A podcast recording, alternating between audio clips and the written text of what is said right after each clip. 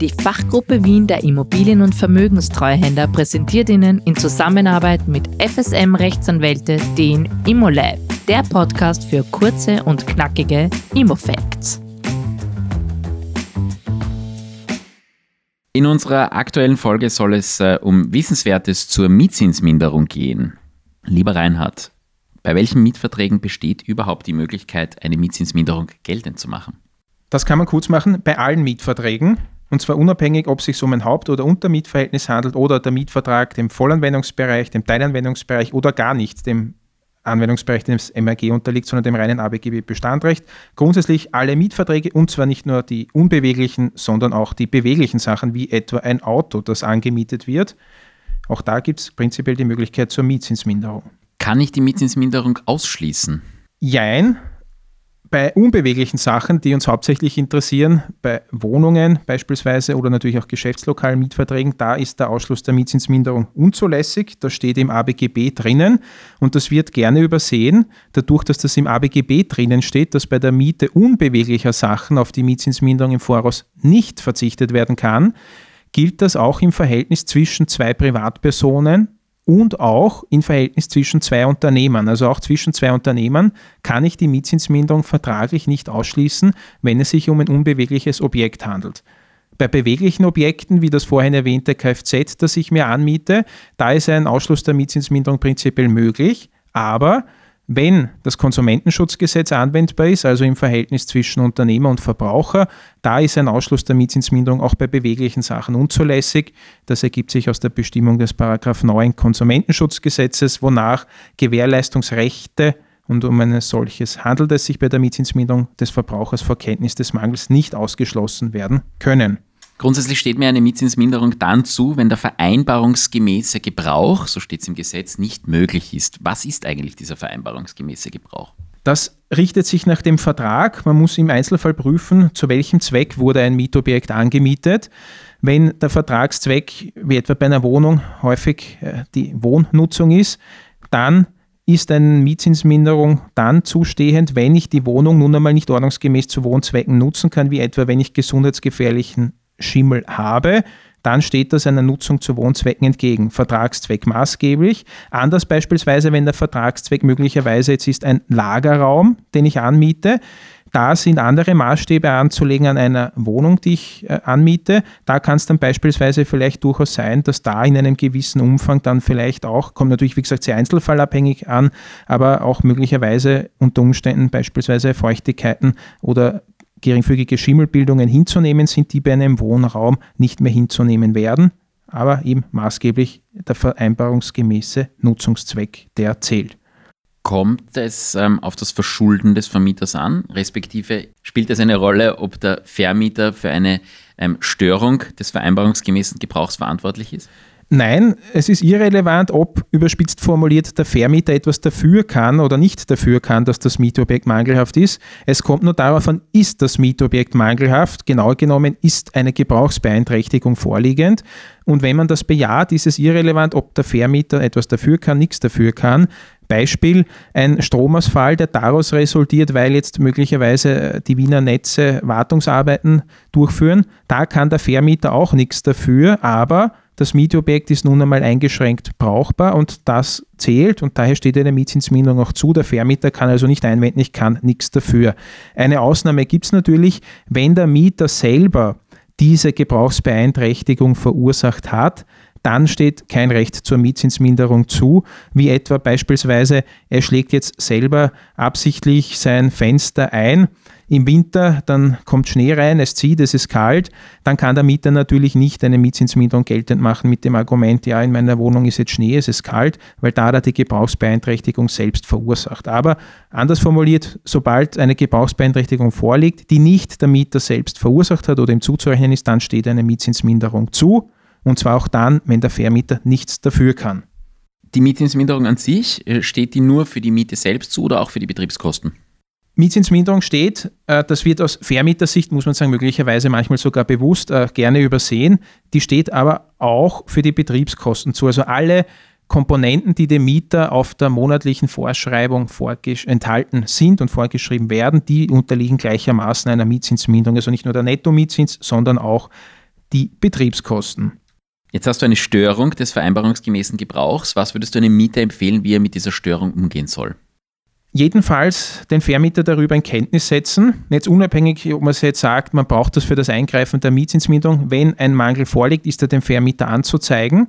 Das ist das eine, den Vermieter unverzüglich darüber in Kenntnis setzen. Und das andere, wenn eine neue Mietzinszahlung ansteht und dieser Gebrauchsmangel noch vorliegt, ist dem Mieter dringend anzuraten, dass er die Zahlung nur unter Vorbehalt leistet, denn wenn er den Mietzins in Kenntnis des Mangels vorbehaltlos in voller Höhe leistet, dann sagt die Rechtsprechung, dann verzichtet der Mieter stillschweigend auf die Geltendmachung der Mietzinsminderung, dann wäre eine Mietzinsminderung ausgeschlossen. Heißt aber auch aus Vermietersicht, aus praktischer Hinsicht, da kann man in der Praxis natürlich ansetzen, wenn Mieter eine Mietzinsminderung geltend machen und es wurde schon der Mietzins gezahlt, vorbehaltlos, wird man aus Vermietersicht dann natürlich äh, mal einwenden können und sagen, hallo, du hast keinen Vorbehalt angebracht und daher auf die Mietzinsminderung verzichtet. Ein kleiner praktischer Trip an, dieses, an dieser Stelle ähm, bei den Mietzinszahlungen dann etwa ins, in den Verwendungszweck unter Vorbehalt dazuschreiben, dann hat man das schon ausreichend ähm, dargelegt. Reinhard, wer ist eigentlich verantwortlich für die Beweislast? Also wer muss das Vorliegen eines Mangels darlegen? Beweispflichtig dafür ist der Mieter, der muss darlegen, dass gemessen am vertraglichen Zweck, eben Wohnzweck, Geschäftszweck, eine Störung vorliegt. Beweislast ist also beim Mieter. Das hat in weiterer Folge natürlich die praktische Konsequenz, wenn der Mieter nun die Miete einbehält, weil er der Ansicht ist, es steht ihm eine Mietzinsminderung zu, oder umgekehrt, der Mieter hat vollgezahlt und möchte jetzt etwas zurückverlangen und möchte dann im Klagsweise das zu viel bezahlte zurückverlangen, dann trifft den Mieter die Beweislast, dass die Voraussetzungen für eine Mietzinsminderung vorliegen. Also nicht nur dem Grunde nach, sondern auch, dass die Höhe nach angemessen ist. Also da trifft bei einer unklaren Sachlage dem Mieter das Risiko, dass er möglicherweise dann zu viel gemindert hat oder, wenn er das zu viel bezahlte zurückklagen möchte, zu viel auch eingeklagt hat. Also da ist dann die Beweislast beim Mieter. Gut, jetzt natürlich auch noch relevant, äh, wir haben vorher schon gesagt, unter Vorbehalt zu bezahlen, aber gibt es auch eine Frist, innerhalb derer eine solche Mietzinsminderung geltend zu machen ist? Wie, wie vorhin schon erwähnt, sinnvoll ist es, den Vermieter in Kenntnis zu setzen. Wenn der Mieter dann einen Mietzins geleistet hat mit Vorbehalt und er dann das zu viel bezahlte irgendwann einmal zurückverlangen möchte, ja, dann gibt es eine Frist. Und zwar ist die Rechtsprechung ursprünglich davon ausgegangen, dass der Mieter die zu viel bezahlten Beträge 30 Jahre lang zurückverlangen kann. Davon ist die jüngere Rechtsprechung aber abgegangen und sie sieht für die Rückforderung des zu viel bezahlten Mietzinses nunmehr eine bloß dreijährige Frist vor. Das heißt, der Mieter muss, wenn er zu viel gezahlt hat, spätestens nach drei Jahren das zu viel gezahlte zurückfordern, sonst ist es verjährt und der Vermieter könnte dann den Verjährungseinwand erheben. Eine Mietzinsminderung kann ich ja geltend machen bis zu 100 Prozent. Wie wird diese Mietzinsminderung eigentlich bemessen? Ja, das Gesetz gibt da keine konkrete Regel vor. Abstrakt kann man sagen, die Mietzinsminderung, und da steht auch im Gesetz so drinnen, richtet sich no nah nach dem Ausmaß der Gebrauchsbeeinträchtigung. Das heißt, ist die Gebrauchsbeeinträchtigung sehr stark, kann ich mehr mindern. Ist die Gebrauchsbeeinträchtigung nur geringfügig, ist die Mietzinsminderung geringer. Das ist klar.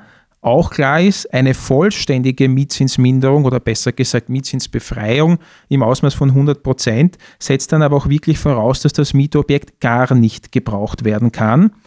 Und da ist manchmal in der Praxis zu beobachten, der Klassiker ein Aufzug, der in den zweiten Stock zur Wohnung des Mieters führt, wird defekt und der Mieter ist dann der Ansicht, naja, jetzt möchte ich aber die Miete um 100 Prozent mindern, damit die Hausverwaltung da jetzt einmal was tut und den Aufzug repariert.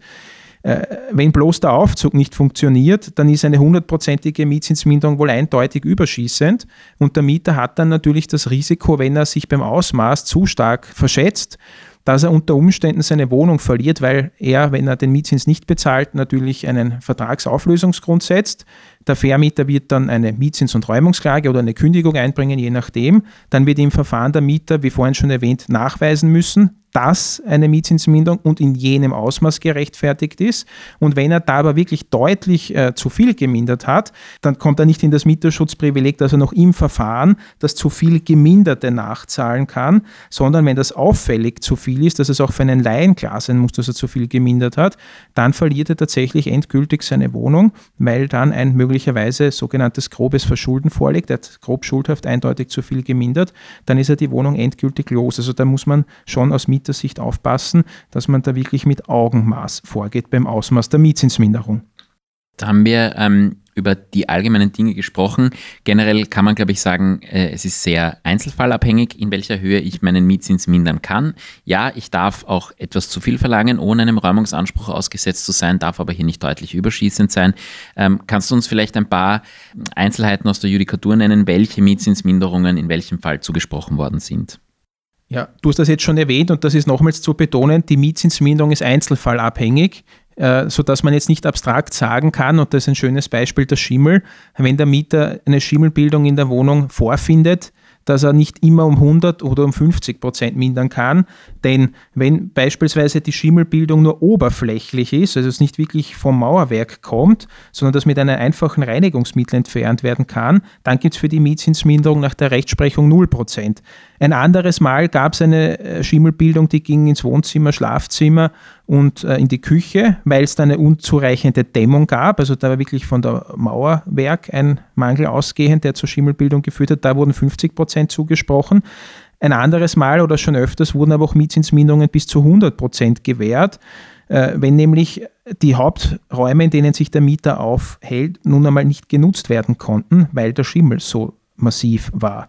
Das heißt 100 Prozent. Umgekehrt wiederum, wenn sich aber herausstellen sollte, dass der Mieter selber den Schimmel äh, verursacht hat, dann gibt es wiederum keine Mietzinsminderung. Also beim Schimmel sieht man schön, es ist eine weite äh, Bandbreite der Mietzinsminderung möglich. Allein beim Schimmel. Ansonsten gibt es die sogenannte Wiener Liste, die wird auch aufgelegt in einem juristischen Fachverlag, bei der ein paar Einzelfälle, nicht ein paar, sondern einige Einzelfälle ähm, prozentuell angegeben werden. Und da, Benny, hast du vielleicht ein paar Beispiele für solche Entscheidungen, die es schon gibt zum Ausmaß der Mietzinsminderung? Ja, vielleicht um zwei, drei zu nennen. Du hast vorher schon das Thema Aufzug angesprochen. Es gibt eine Entscheidung, wonach äh, bei einem Bestandobjekt, das im fünften Stock liegt, beim Nichtfunktionieren des Aufzugs 20 Prozent zustehen. Ähm, selbes gilt, was du vorher gesagt hast, für den Schimmel, auch etwa für Lärm. Hier gibt es ganz, ganz unterschiedliche ähm, Bemessungsgrundlagen. Eine, um herauszugreifen, bei Brummgeräuschen, also dauernde Brummgeräusche, die äh, durch einen Ventilator aus einer Nachbarwohnung resultieren, die in der halben Wohnung ähm, zu hören sind, stehen auch hier 20 Prozent zu. Eine Entscheidung, wo gar keine Mietzinsminderung zusteht, ist etwa eine dem Vermieter nicht passende, eine unschöne Malerei. Hier wurden 0% gewährt. Nächtlicher Partylärm, das ist etwas, womit ähm, der ein oder andere gesegnet ist. Alle zwei bis drei Tage, ähm, das überschreitet dann wohl das äh, Ausmaß nach üblichen Verhältnissen. Hier wurden 5% zugesprochen, also auch hier eine äh, wenn man objektiv darauf schaut, möglicherweise relativ niedrige äh, Beeinträchtigung, wenn man nicht schlafen kann, aber ja, auch eine Judikatur-Einzelfallentscheidung. Reinhard, noch einmal vielleicht das ganz Wichtigste in 60 Sekunden zusammengefasst. Was muss ich bei einer Mietzinsminderung beachten?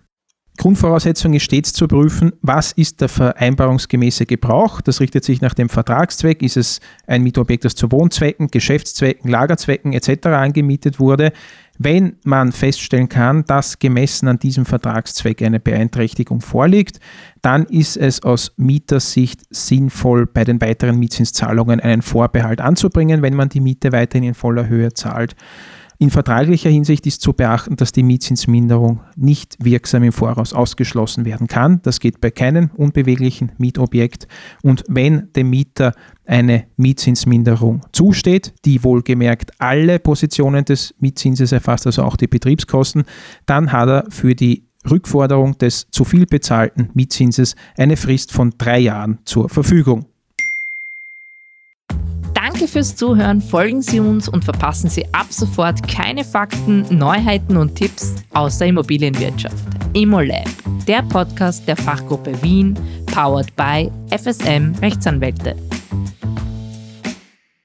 Dieser Podcast behandelt ausgewählte Themenfelder aus der Welt des Immobilienrechts und soll dabei jeweils einen groben Überblick geben. Bitte beachten Sie, dass die hier erteilten Informationen und Tipps daher naturgemäß keinen Anspruch auf Vollständigkeit erheben und eine einzelfallbezogene Rechtsberatung nicht ersetzen können.